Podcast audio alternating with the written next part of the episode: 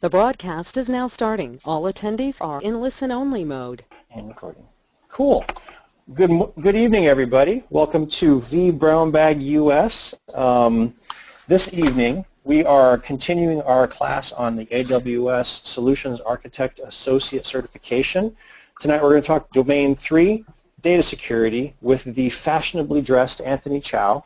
Um, he is at V Cloudern Beer um, and for a couple of little housekeeping notes, um, get in on the conversation at vBrownBag, and um, Mr. Malhoit will be watching the Twitters this evening and, uh, and keeping track of any questions that you guys pose there. Um, also, you can uh, chat with us live um, in the chat channel here, obviously. Um, tonight, as I said before, our guest is the illustrious Anthony Chow. He's a vCloudern Beer. His website is cloudn1n3.blogspot.com. My name is Chris Williams.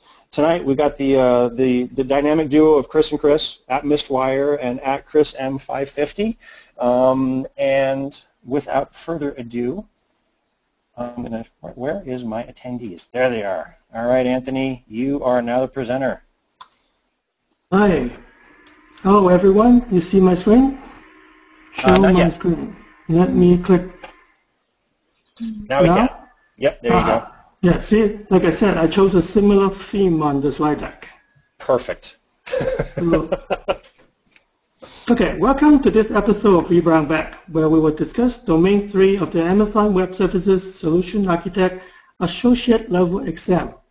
Like I said, my, like I said, my name is Anthony Chow. I'm in Los Angeles. I am a software developer and I'm passionate on sharing what I know to the community. And this is why I signed up uh, to have this podcast.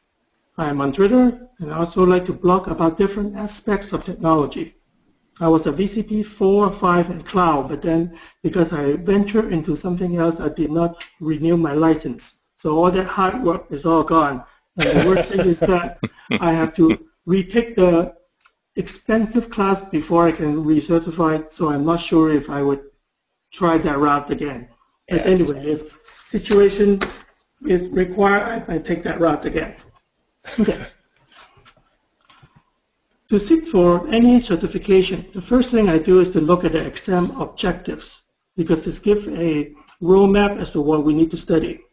Let's get a general picture and it will tell us what is being tested. Plus, it also gives us an outline on the topics that we need to master. And today, we're going to look at domain three of the Amazon Web Services Solution Architect exam, data security. The weight of this section is 20, 20%. There's been roughly 20% of the questions on this exam are on data security. This is the title of the data security, or at least this is the header of the uh, exam objective. It's in two sections. 3.1 is recognize and implement secure practices for optimal cloud deployment and maintenance. And then in 3.2 is recognize critical data disaster recovery techniques and the implementation. So these are the two main topics that we, need, we are going to discuss. This uh, diagram is taken from the exam objective uh, document and it's further explain what uh, more detail as to what will be tested in, in the exam. And of course, this is the study that I have used to prepare for the exam. Now, well, we have this vBrownBag series, and I think this is a very rich um, content for us to study. And of course, there is also there are paid subscriptions. Uh, Guru is a very nice um, resource, Cloud Academy and Linux Academy. And by far, I like the style of a Cloud Guru the best because it's specifically geared toward helping us to pass the exam. And the contents are also very precise with uh, practice sets or you have to have hand, hands-on practices so you can know how to go into Amazon Web Service to configure different things. And last but not least, we have Amazon Web Services does a very good job in their website.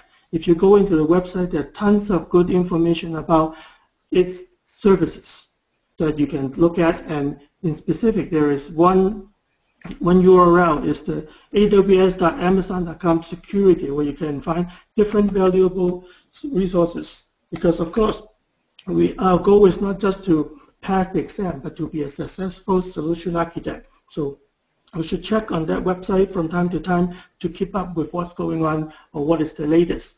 And I think reInvent is coming up in two or three months, and I'm sure they have new new announcements or new features that we need, need to catch up on again in a few months' time. And if you go to YouTube, Amazon Web Services has tons of good information also. And there's also the white paper from AWS, which are very uh, well written and uh, is very informational. And speaking about white paper, there are the few white paper that is very specific to security of, uh, listed here in this slide. There are three different three different white paper that are highlighted in green, and they are very important. And I think we should read them before sitting into the exam. And they are the AWS, AWS security best practices, overview of security processes, and also the AWS risk and compliance white paper. All these three are very well written and then we need and then we need to know the con, uh, content of this white paper before we go into the exam.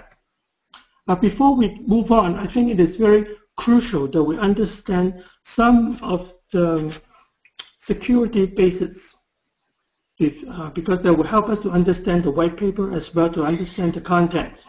Um, there's uh, the CIA, and if you talk about security, we should always refer to CIA and of course, this is not a central intelligence agency, but it is the confidentiality, integrity, and availability.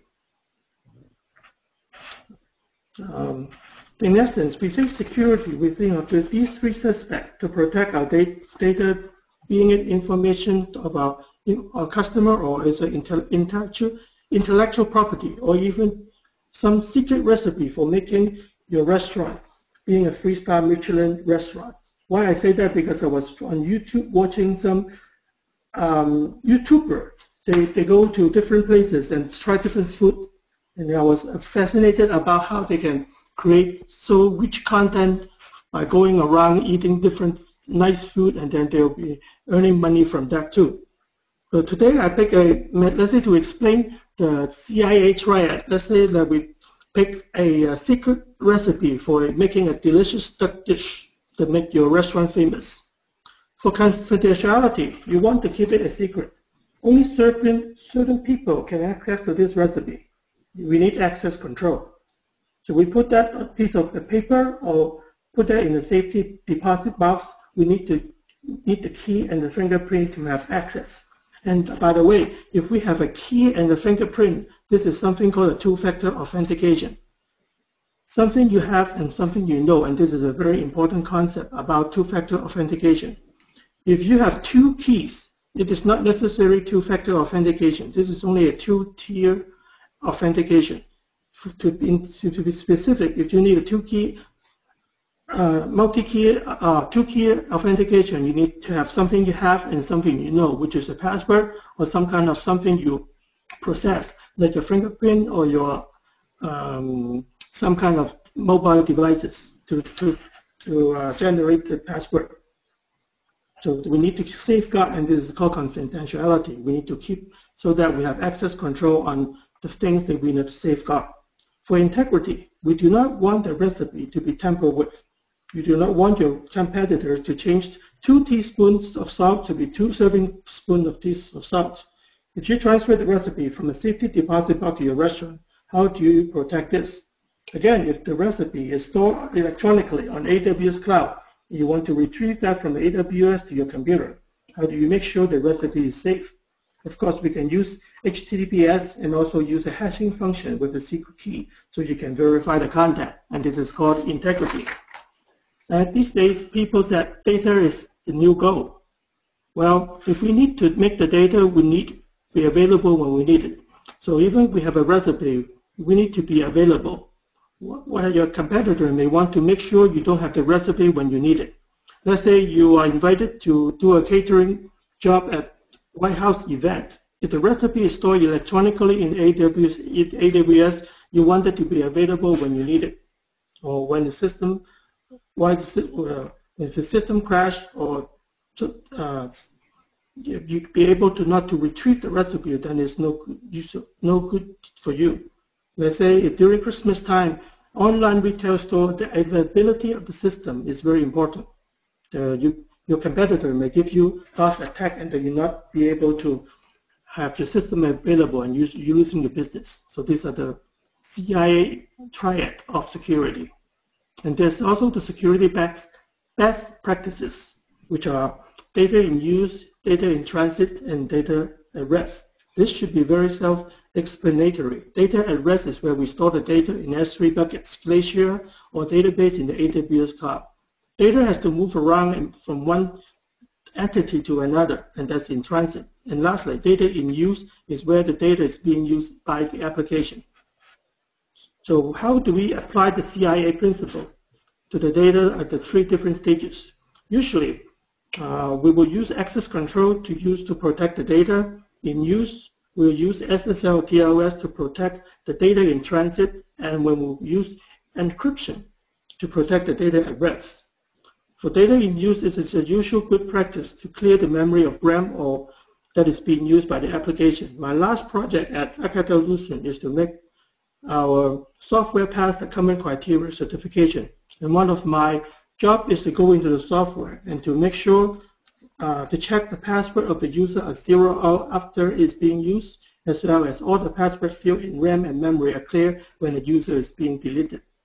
So this is very important uh, security basic as we go into this, this domain. Uh, so far, is there any question or comments? Uh, no, we are good so far. Okay, let's move on. This picture is um, I think it's a famous picture that we need all need to know because this is the very fundamental and important concept for AWS. It's the shared security responsibility. Well, it is very difficult to remember this picture, but there's a one way. If you look at the uh, left, right side, uh, right hand side of the picture, is that there is two lines. You see the customer and AWS. One way good to remember, especially if you are in exam and you're not quite sure about the answer. Customer is responsible for the security in the cloud, where AWS is responsible for the security of the cloud. We'll go into this in more detail later on, but this is one thing that we must master is that who is responsible uh, on this piece, and I'm sure there will be exam question asking who is responsible for the security of these of a particular module in the cloud or within the system or within the setup. So this is, we have to remember, customer is responsible security in the cloud, whereas AWS is responsible for the security of the cloud. And of course, AWS is a well-established uh, company, I would say, and it supplies built-in security feature. And as a solution architect, I think it's very essential not just to pass the exam, but it's essential that we know what is some of the built-in security features that we can use. Those are the tools that can help us to dis, um, to um, to make design decisions as to how we architect a solution. And of course, like if you go in with the VCDX route, it is not so much about uh, what kind of solution you have chosen. It is why you have chosen this solution and how does it affect and what the pros and cons of this particular solutions versus some other solutions. So I think as a solution architect, we we come we when we are preparing for the exam, we just do not just go and say, oh, this is how we configure this, how we configure that. Those are uh, uh, a different aspect. I think these are being tested with the SysOp certification. But for this solution uh, solution architect exam, we will be more focused on how do we choose the, the, the different solutions or different tools for us to architect a solution. And of course, if you look at all these building security features in number four, uh, protection data at rest. Uh, we already talked about this basic principles. So, uh, so I think this is essential that we, we talk about those early on because as you will go on, on to the white paper of uh, AWS, they refer to these concepts quite a bit, and it is um, important for us to grab this idea. Okay.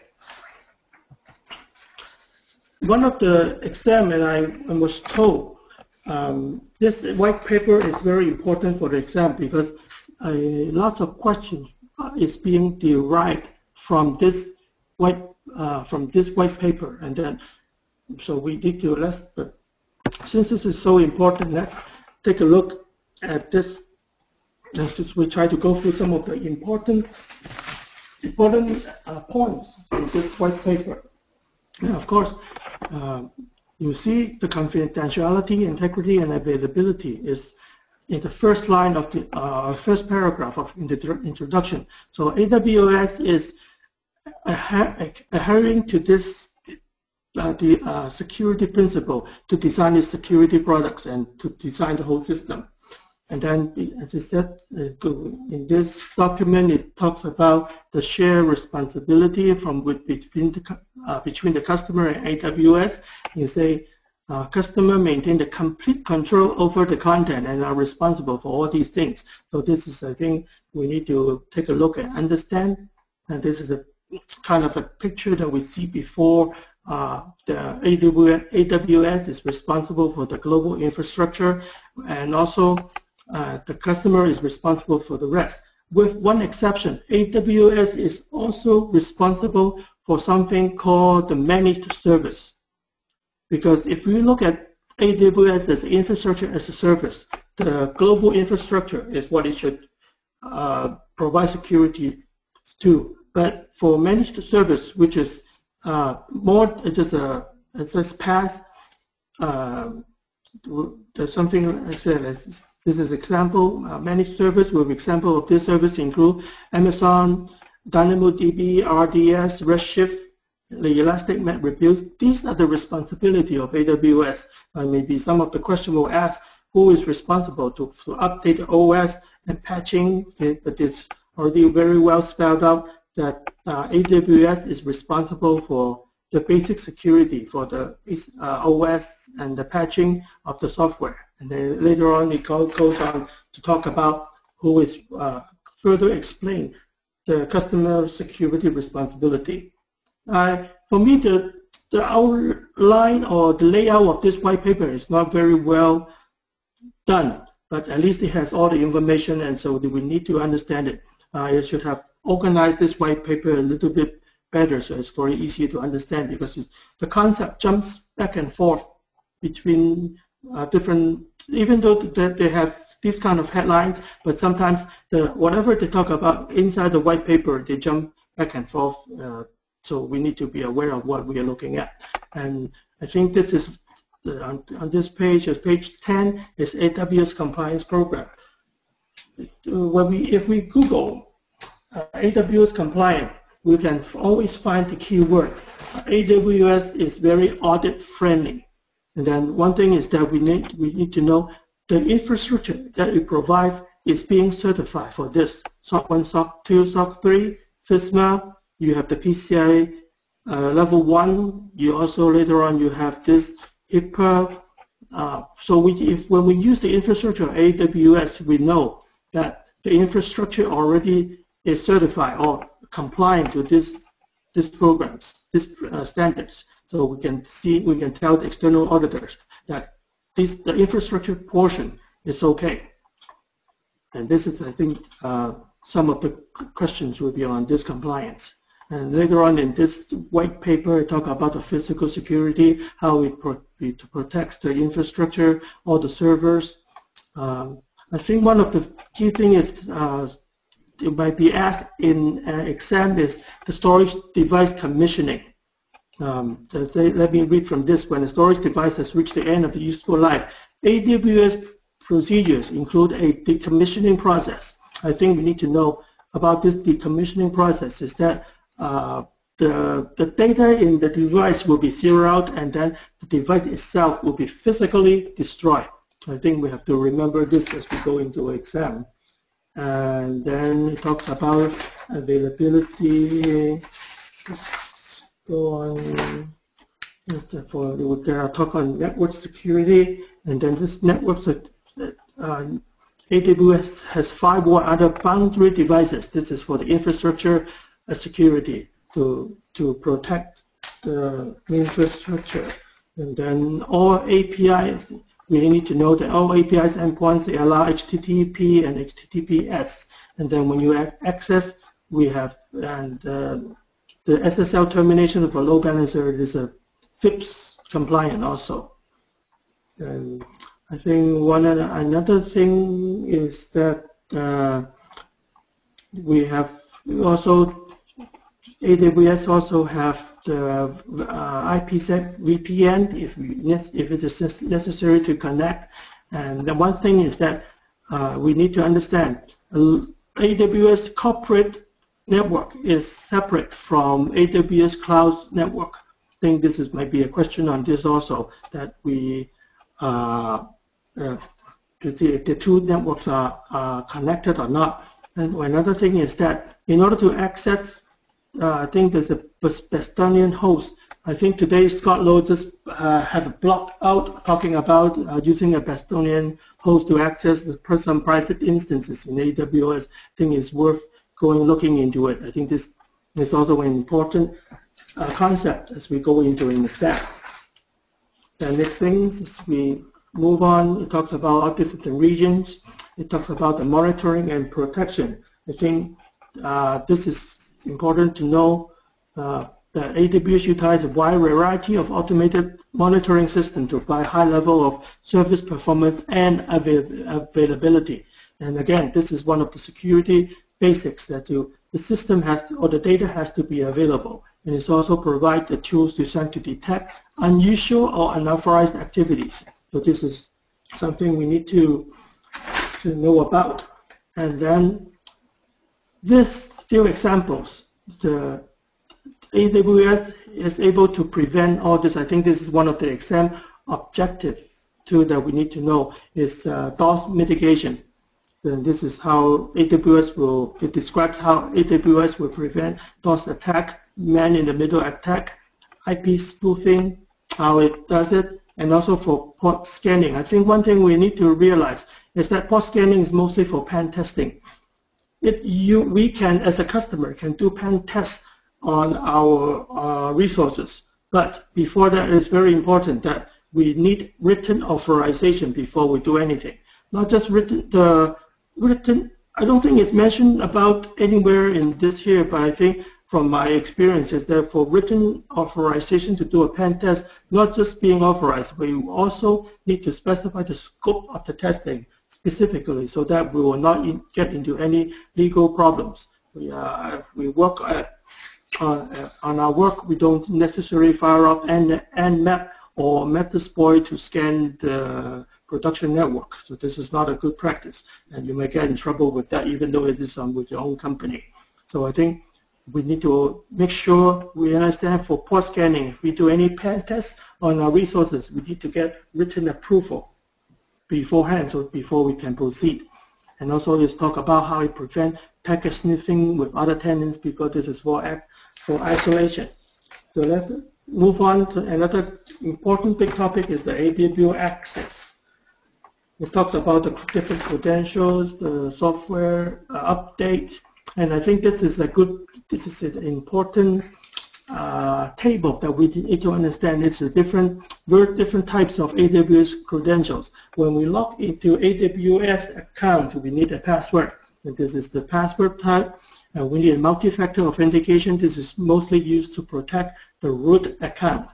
Um, again, multi-factor authentication doesn't mean you need two keys. This is something something you have or something you you you know. So password is something you know, something you have is some some other external way. Like I said, this is a six-digit single user code that's required. Uh, no, this is only the the password part. Hmm.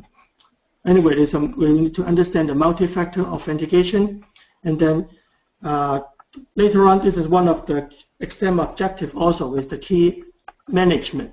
Uh, AWS provide key management. This is access key will be used for APIs and uh, other access uh, Uh, REST query.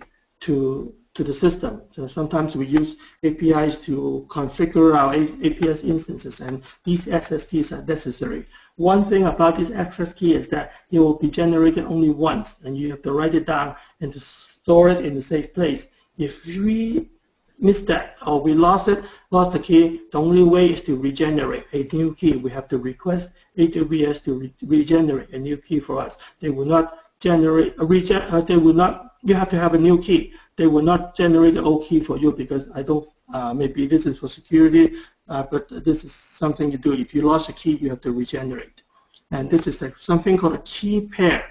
Key pair is um, private key and public key pairs. This is different from the access key. Access key is only one key, but key pair is that you have to use a private key, then you have also to generate a public key, and this is how you, you mostly use in SSH to, to log in.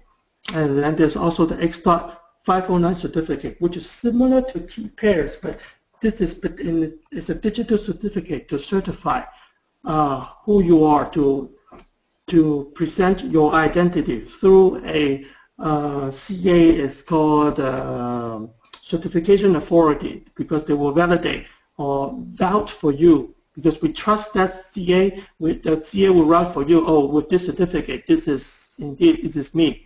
So this is, uh, I don't think we need to, uh, to know how to generate uh, certificates, but at least we need to understand that these are the different credential type as possible within AWS. And again, being a solution architect, we need to understand the different tools, different options, so that we can choose the appropriate options. Okay, let's move on, because later on this during this paper it further explains, and we don't have time to go through the details, I think, but I think this is important that we understand these different um, um, ways of using these security keys or, or, even key pairs or the XDOT 509 certificates. Then let's move on to the security law. Uh, this is one of the exam objectives, the trusted advisor security check, because this is, um, sorry, the security check is not only for performance or resiliency, but if you look at this description, it's also for cloud security.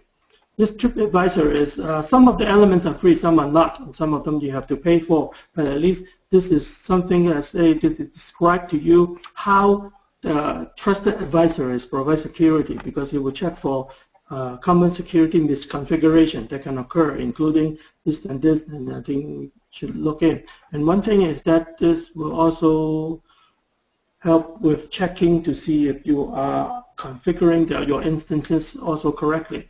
The, this is talk about some free uh, monitoring that is that you can use with that. And then moving on, think this is the multi-level security because it's also one of the principles for security is uh, defense in depth. So we we try to it's like uh, there is always a uh, I'm not sure that's the terminology, but in the castle, there's always a river. I'm not sure that's classified as a river, but there's some water in between. So this is called layer of defense. If you break into this, you can still have another layer of defense to protect yourself from one, uh, from, from some of these risks and attacks. It talks about uh, one thing we know we need to know is that uh, the hypervisor is is a uh, customized version of Xen hypervisor then it provides the different ways of isolation. The instant isolation is very important, as we all know uh, from the virtualization world. Uh, instant VM isolation is very important, but also in this document, also said the physical RAM is also separated, separated using similar mechanism as we talk about. I think not only is the VM provide isolation, the RAM is also, which is also a good way to, or good assurance for its customer that this is uh, some, somewhat secure. Uh, then, especially if this, in addition, the memory allocated to guest is scrubble set to zero by the hyper, hypervisor, this is allocated to a guest. I think this is a very important step. Again, when I was doing the common criteria project, this is also one thing is that the, some of these things we need to zero it out before we, we release it back to the memory pool. Uh, this picture is also important. It talks about there's a built-in internal firewall to provide uh, uh, resource uh, isolation. And then it talks about the guest operating system. Uh, one thing is that AWS do not have any access right to your instance or the guest OS. So even though we are, the resource is running at the infrastructure, AWS does not have the access right. Uh, this is something we need to remember. Also for firewall, there's also, we look at, it's a built-in firewall. Uh, I think this is important. The default is deny all. No, we need to know how this is being configured as a default default um, setting. And also we go to page uh, 31 for talk about encryption. So this is the encryption on sensitive data on EBS volumes. They use the AES-256. But one important thing is that this kind of EBS encryption is only available on the EC2 on the more, powerful instances. So if you are uh, doing the free tier Amazon for practices, you might not be able to have this option available for you. But the, in the production environment, this encryption uh, is available only to the more powerful instance type. So we need to remember that when we go into exam. And then later on it talks about elastic load balance security. One thing we need to know about from this from this, this uh, different paragraph is that the encryption and decryption works uh, instance uh, managed at the load balancer. That means the, the secured connection terminates. The TS uh, SSL uh, connection terminates at the load balancer. So it, so it will offload some of the and a decryption process that you have to do uh, on your workload. Um, then this use a long-term secret key to generate short-term key to be used between the server and the browser. And this is, I think, this is important as we move forward.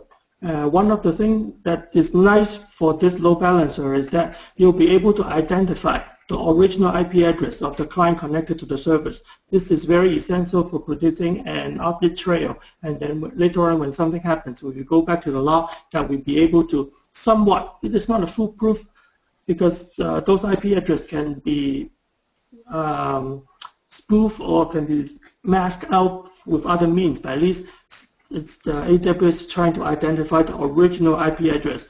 Uh, again, in security, we cannot mitigate 100% all the risk. We can only minimize the risk as much as possible. And this is one way that we can minimize the risk by identifying the original IP address of the client so that it will produce an audit trail. It might be after the fact, but at least we might be able to get back to who is trying to sabotage your system or trying to do some misconfiguration or to do whatever bad things to your system. They'll be able to somewhat trace it back. Uh, so let's talk about uh, the, all these access are being locked.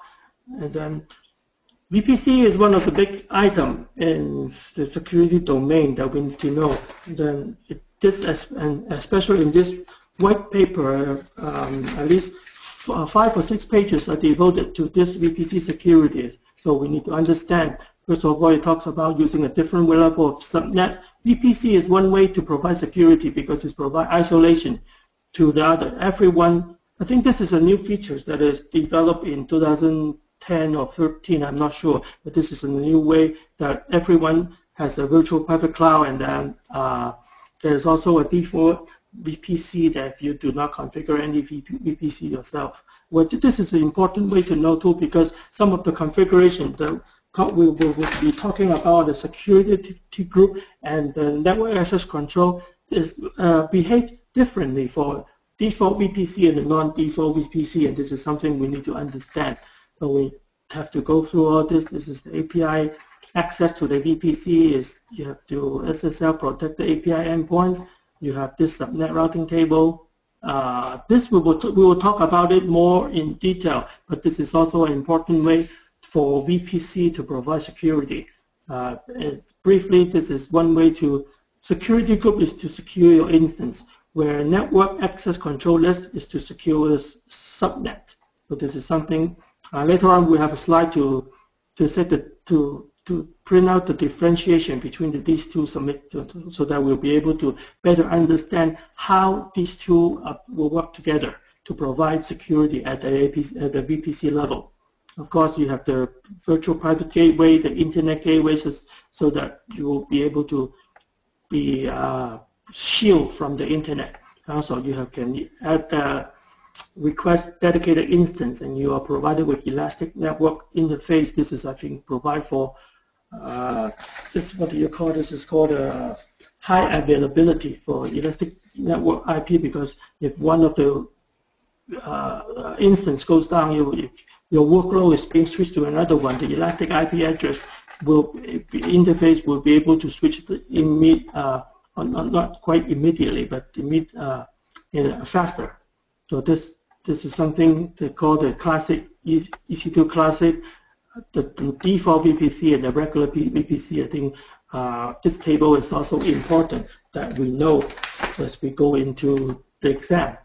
Um, later on, it talks about the Route 55 security. This is one of the exam objectives being mentioned in the, on the on the exam objective page, and then it has a weight because we can use uh, Route 55 to provide uh, uh, disaster, disaster recovery solutions. So that because there's one way, one of the options is that there is a multi-site hot standby where you can, based on uh, Route 55, route the traffic to the failover site, then this is how you can provide uh, high availability, not exactly fault tolerant.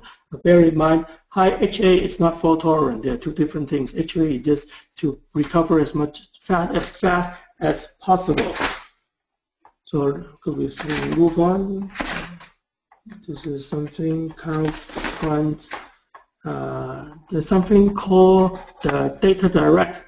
This is something that you use a dedicated facilities. You have a fiber connection or fast in, uh, access into the AWS data center. This is to bypass security. Uh, not, not bypass security, sorry.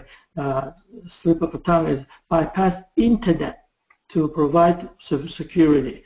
But one of the things we have to understand is that if we use this route, this cannot be, be done very quickly. If you need something fast, if you need it in the next hour, if you want to have something done in the afternoon, you have to go through the regular way of going through the internet to configure your instance and to connect to your uh, from the data center to AWS. But if you want a more secure, you have to set it up uh, this takes more time, but this is more secure, and they use the standard 802.1Q VLAN to do the partitioning of to for the virtual interfaces. This is how you connect.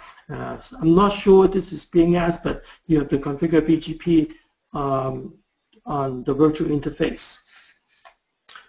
So this is mostly for, we have talked about VPC to connect, and this is something to do with the storage, how we provide uh, data access.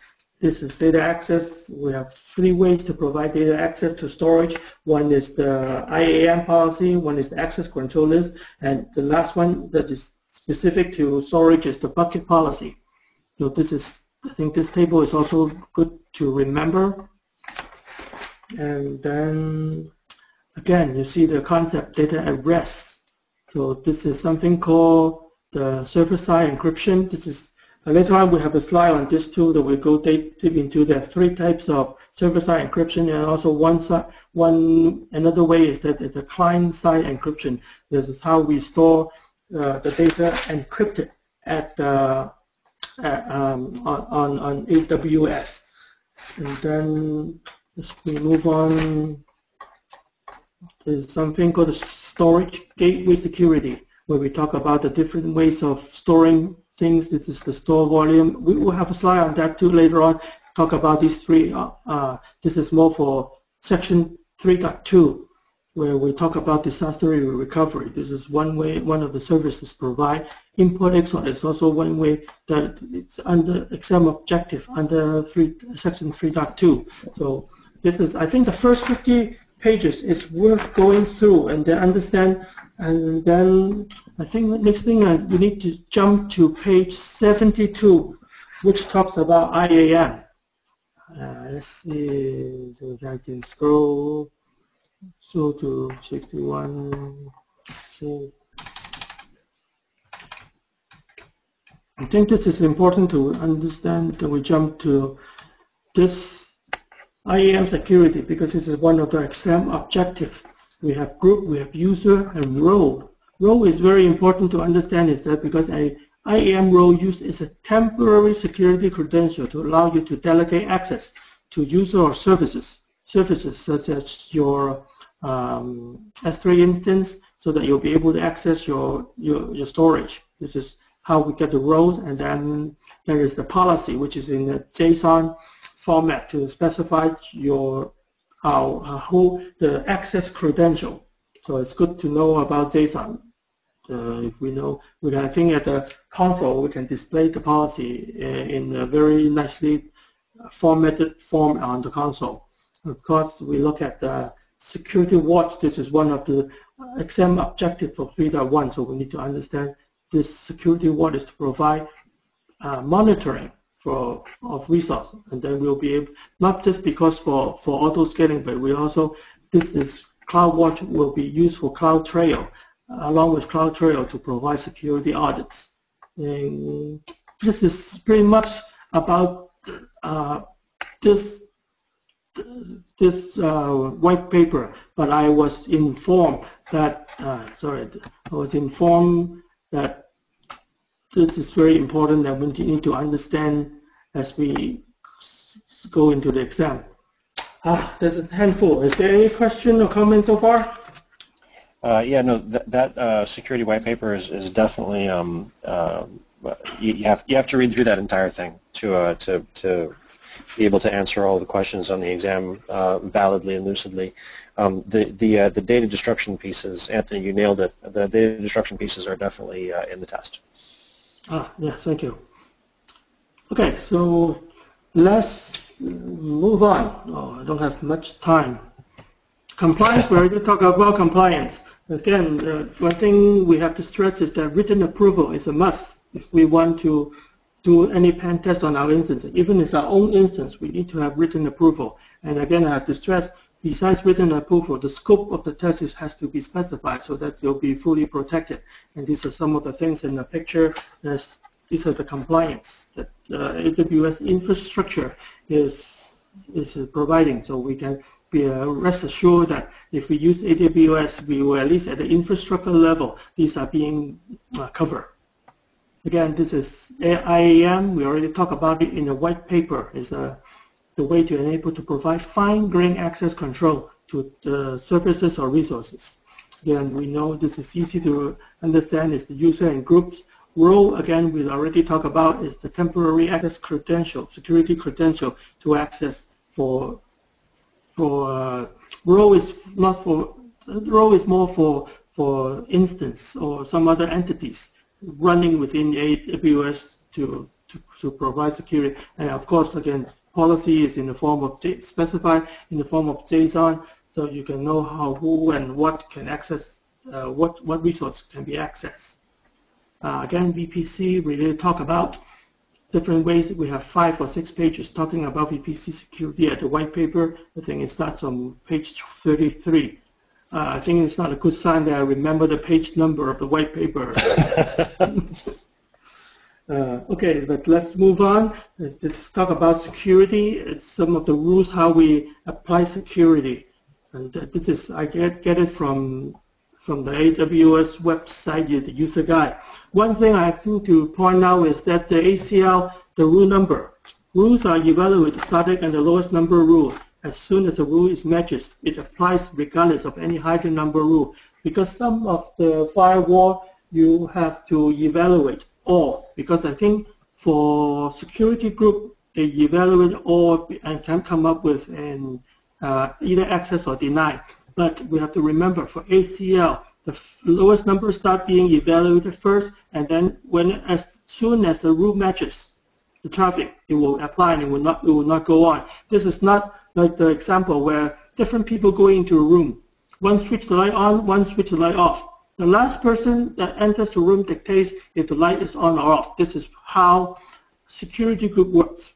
because it would be the, if, uh, I'm not sure, uh, no, I take it back. I think uh, they need to do some research to see how they come up with the security permission. But some of the firewall rules they that uh, dictates by dictate by the last one, the last rule that say access or deny. But we have to remember in AWS VPC security for the ACL, the first uh, met, rule matches will be the one and will not move on. And then this, Uh, I think I get this also from the user guide, and this summarize the differences between the security group and the network ACL. Because security group uh, is the first layer of defense, it is it supports allows rule only is stateful. And what does it mean by stateful is that return traffic is automatically allowed regardless of any rules. Whereas for ACL, it is stateless. If you if you specify allow for inbound, you also need to specify allow for the outbound. Otherwise, it will not work.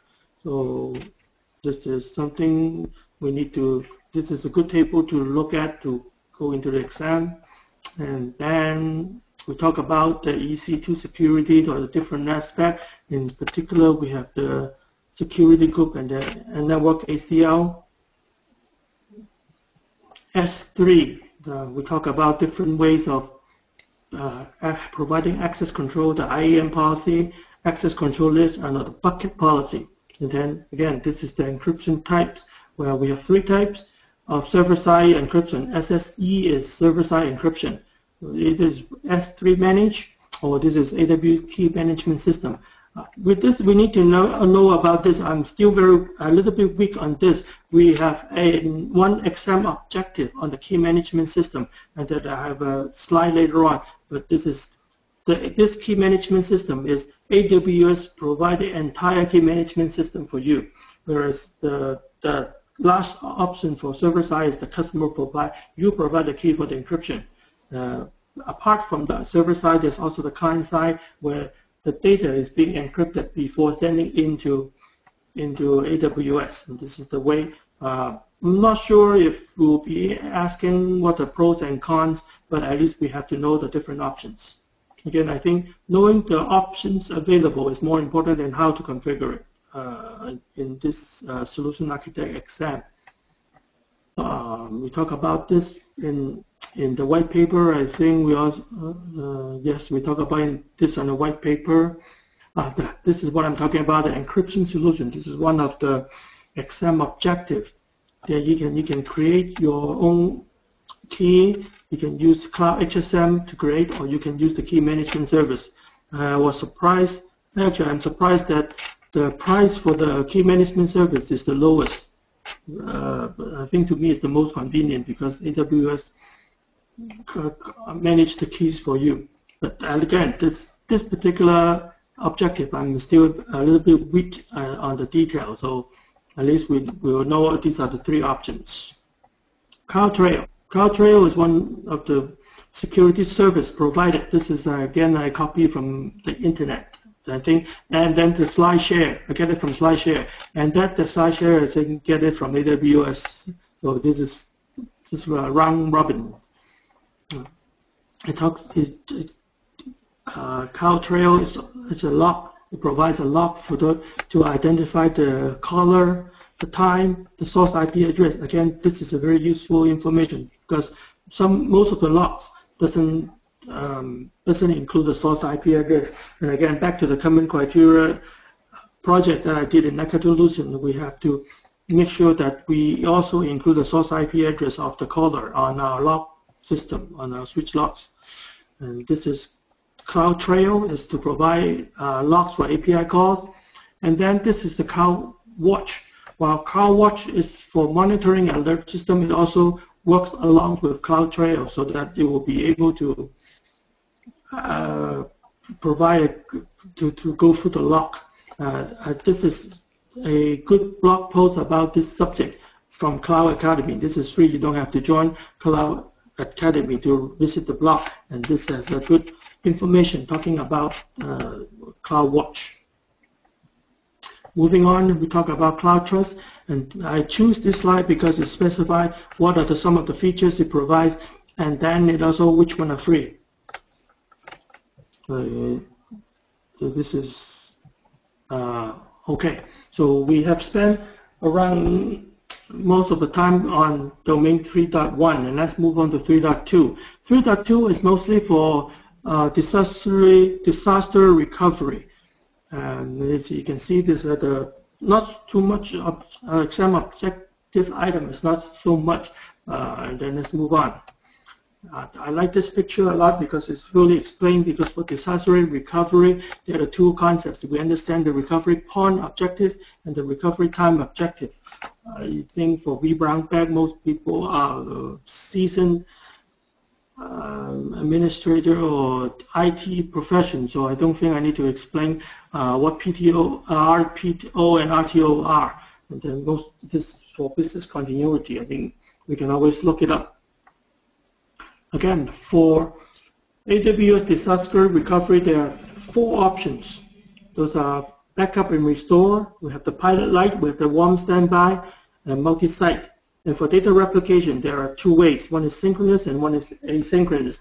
Synchronous is when you do a write, it's automatically being replicated to the backup uh, uh, site, whereas asynchronous is only replicate to the, the other site, so secondary site when the the bandwidth uh, system is available. So there's the main difference between synchronous. So if we use synchronous, of course, it's uh, it's easier to recover because it is almost uh, synchronous. The, the, data is synchronous, synchronously written to the two sites, where asynchronous, you might lose some data. Think this is the option. For, for the backup disaster recovery option, uh, this again, this is a this is a good. I think we I have to refer to this website. Let's go to this and take a look. Uh, this is uh, actually this is my blog. This is very good article. Then I think it talks about the four different different ways of uh, options available from AWS disaster recovery. Not only do they talk about the differences, they also talk about in detail how to configure and how you can the key steps for backup and restore and some of the key points about this. So I think it's just running out of time. We're not going to go through in detail, but at least as it is good that we read this article, then you have a good understanding uh, on, on this and be able to answer the question on disaster, recovery. They also talk about how to recover the multi-site. Not only that, at the end, they also talk about testing. And I have to uh, mention this, an, an untested uh, disaster recovery plan is not a disaster recovery plan because you never know if you're able to to uh, to recover your data or not. And then one thing about for even for pilot pilot light is that you have to have the oh I think no just the, in general I think it mentioned a very good point here is that software licensing. For disaster recovery, software licensing for the secondary site is also important. Make sure that the the secondary site is also licensed so that when it comes live, you will have the proper license to do your work. I think this is a very good blog post that I suggest uh, uh, everyone going into the exam to read and understand so that it, uh, this section is, is covered. We're going back, slideshow, slide, and then I just copied the the pictures from that this thing, I was going to talk about it, but then later on I find the actual blog post, which is very organizedly talk about it, so I don't need to talk about. Uh, but this is important. We have to understand the different options, uh, the pros and cons. I choose this picture again. I take this from the internet. Uh, different, the, the, four different uh, DR options. Of course, uh, for backup and restore is is the cheapest you can see one dollar sign, but then the RPO RTO is the longest.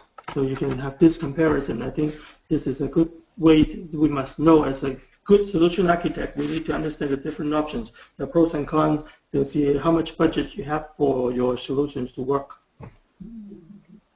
Then this is another exam objective listed. It's the import and export, where we can use a disk or we uh, recently AWS has a new service called the Snowball. It's where you ship you one one unit, one one box, And so I think you can Google how a snowball works. I don't have it here in, on the slide.